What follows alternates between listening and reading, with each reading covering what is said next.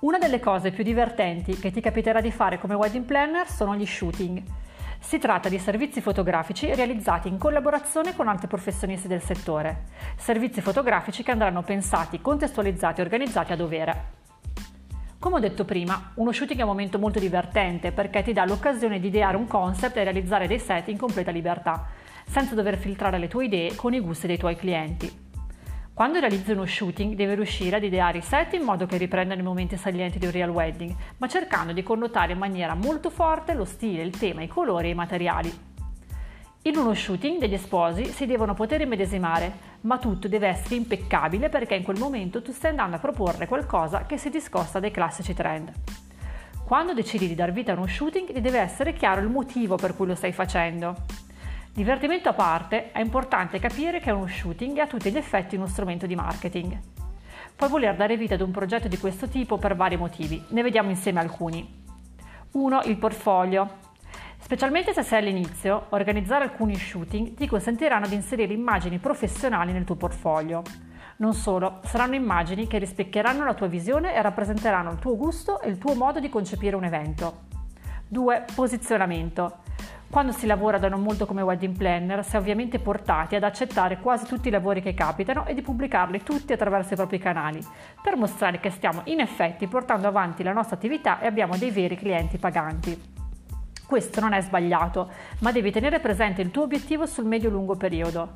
Quindi, se il tuo obiettivo è di lavorare con un certo tipo di cliente, lavorare in determinate location, ideare certi tipi di allestimento, allora dovrai selezionare solo le immagini più in linea con il tuo obiettivo.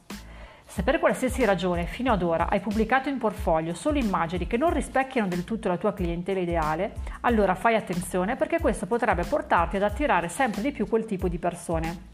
Degli shooting mirati invece ti permettono di mostrare quello che invece tu ami di più fare e quello che sai fare a livello organizzativo e creativo, proponendo nuove idee e aiutandoti ad uscire da un circolo vizioso che alla lunga ti stancherebbe.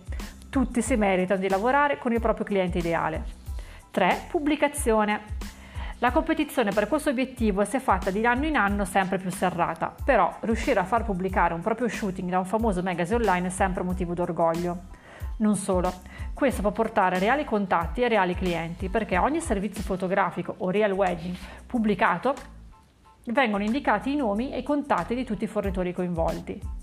Se la pubblicazione su un magazine, italiano o straniero che sia, è quello che ti interessa, allora devi tenerne conto già in fase di progettazione dello shooting. Studia la linea editoriale del blog, osserva i tagli, le luci, i soggetti delle immagini che vengono pubblicate solitamente e tienine conto. In questo modo ti sarà più facile produrre qualcosa che sia appetibile per quel determinato sito. La cosa migliore che succede quando si organizza uno shooting inoltre è che puoi testare il feeling con alcuni fornitori e conoscerne di nuovi. Saper gestire una squadra senza comandare a bacchetta è una dote che un wedding planner deve avere e che va allenata nel tempo. Ma come funziona? Solitamente, sia che l'idea sia stata tua, sia che la richiesta arrivi da qualcun altro, spetta a te la veste di producer. Tu devi contattare la location per chiedere il permesso di scattare in quel determinato giorno, tu devi trovare chi possa mettere a disposizione gli abiti, tu devi coinvolgere il fotografo, il fiorista, eccetera. Quando proponi il progetto, devi condividere con tutti i fornitori l'obiettivo per cui lo stai facendo, mostrare una nuova location, promuovere una zona geografica, la pubblicazione su un determinato blog, uno stile che non ha mai proposto nessuno. Tutti devono partecipare a titolo gratuito. Se ci sono delle spese da sostenere, allora deve essere chiaro se saranno suddivise equamente da tutti i partecipanti o se saranno a carico di chi propone lo shooting.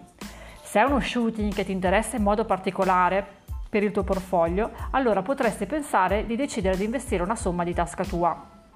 Per quanto mi riguarda, sono sempre riuscita ad avere tutto gratuitamente, tranne le modelle, alle quali ho dovuto sempre pagare un rimborso spese e il pernottamento.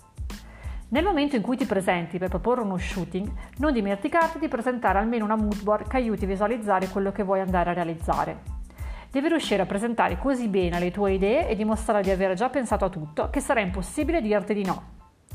Come webpreneur sei tenuto ad avere uno sguardo d'insieme molto ampio e una mente aperta in ogni momento.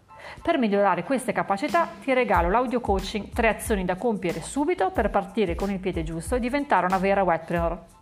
Per riceverlo devi fare una cosa semplicissima, iscriverti alla newsletter dell'Academy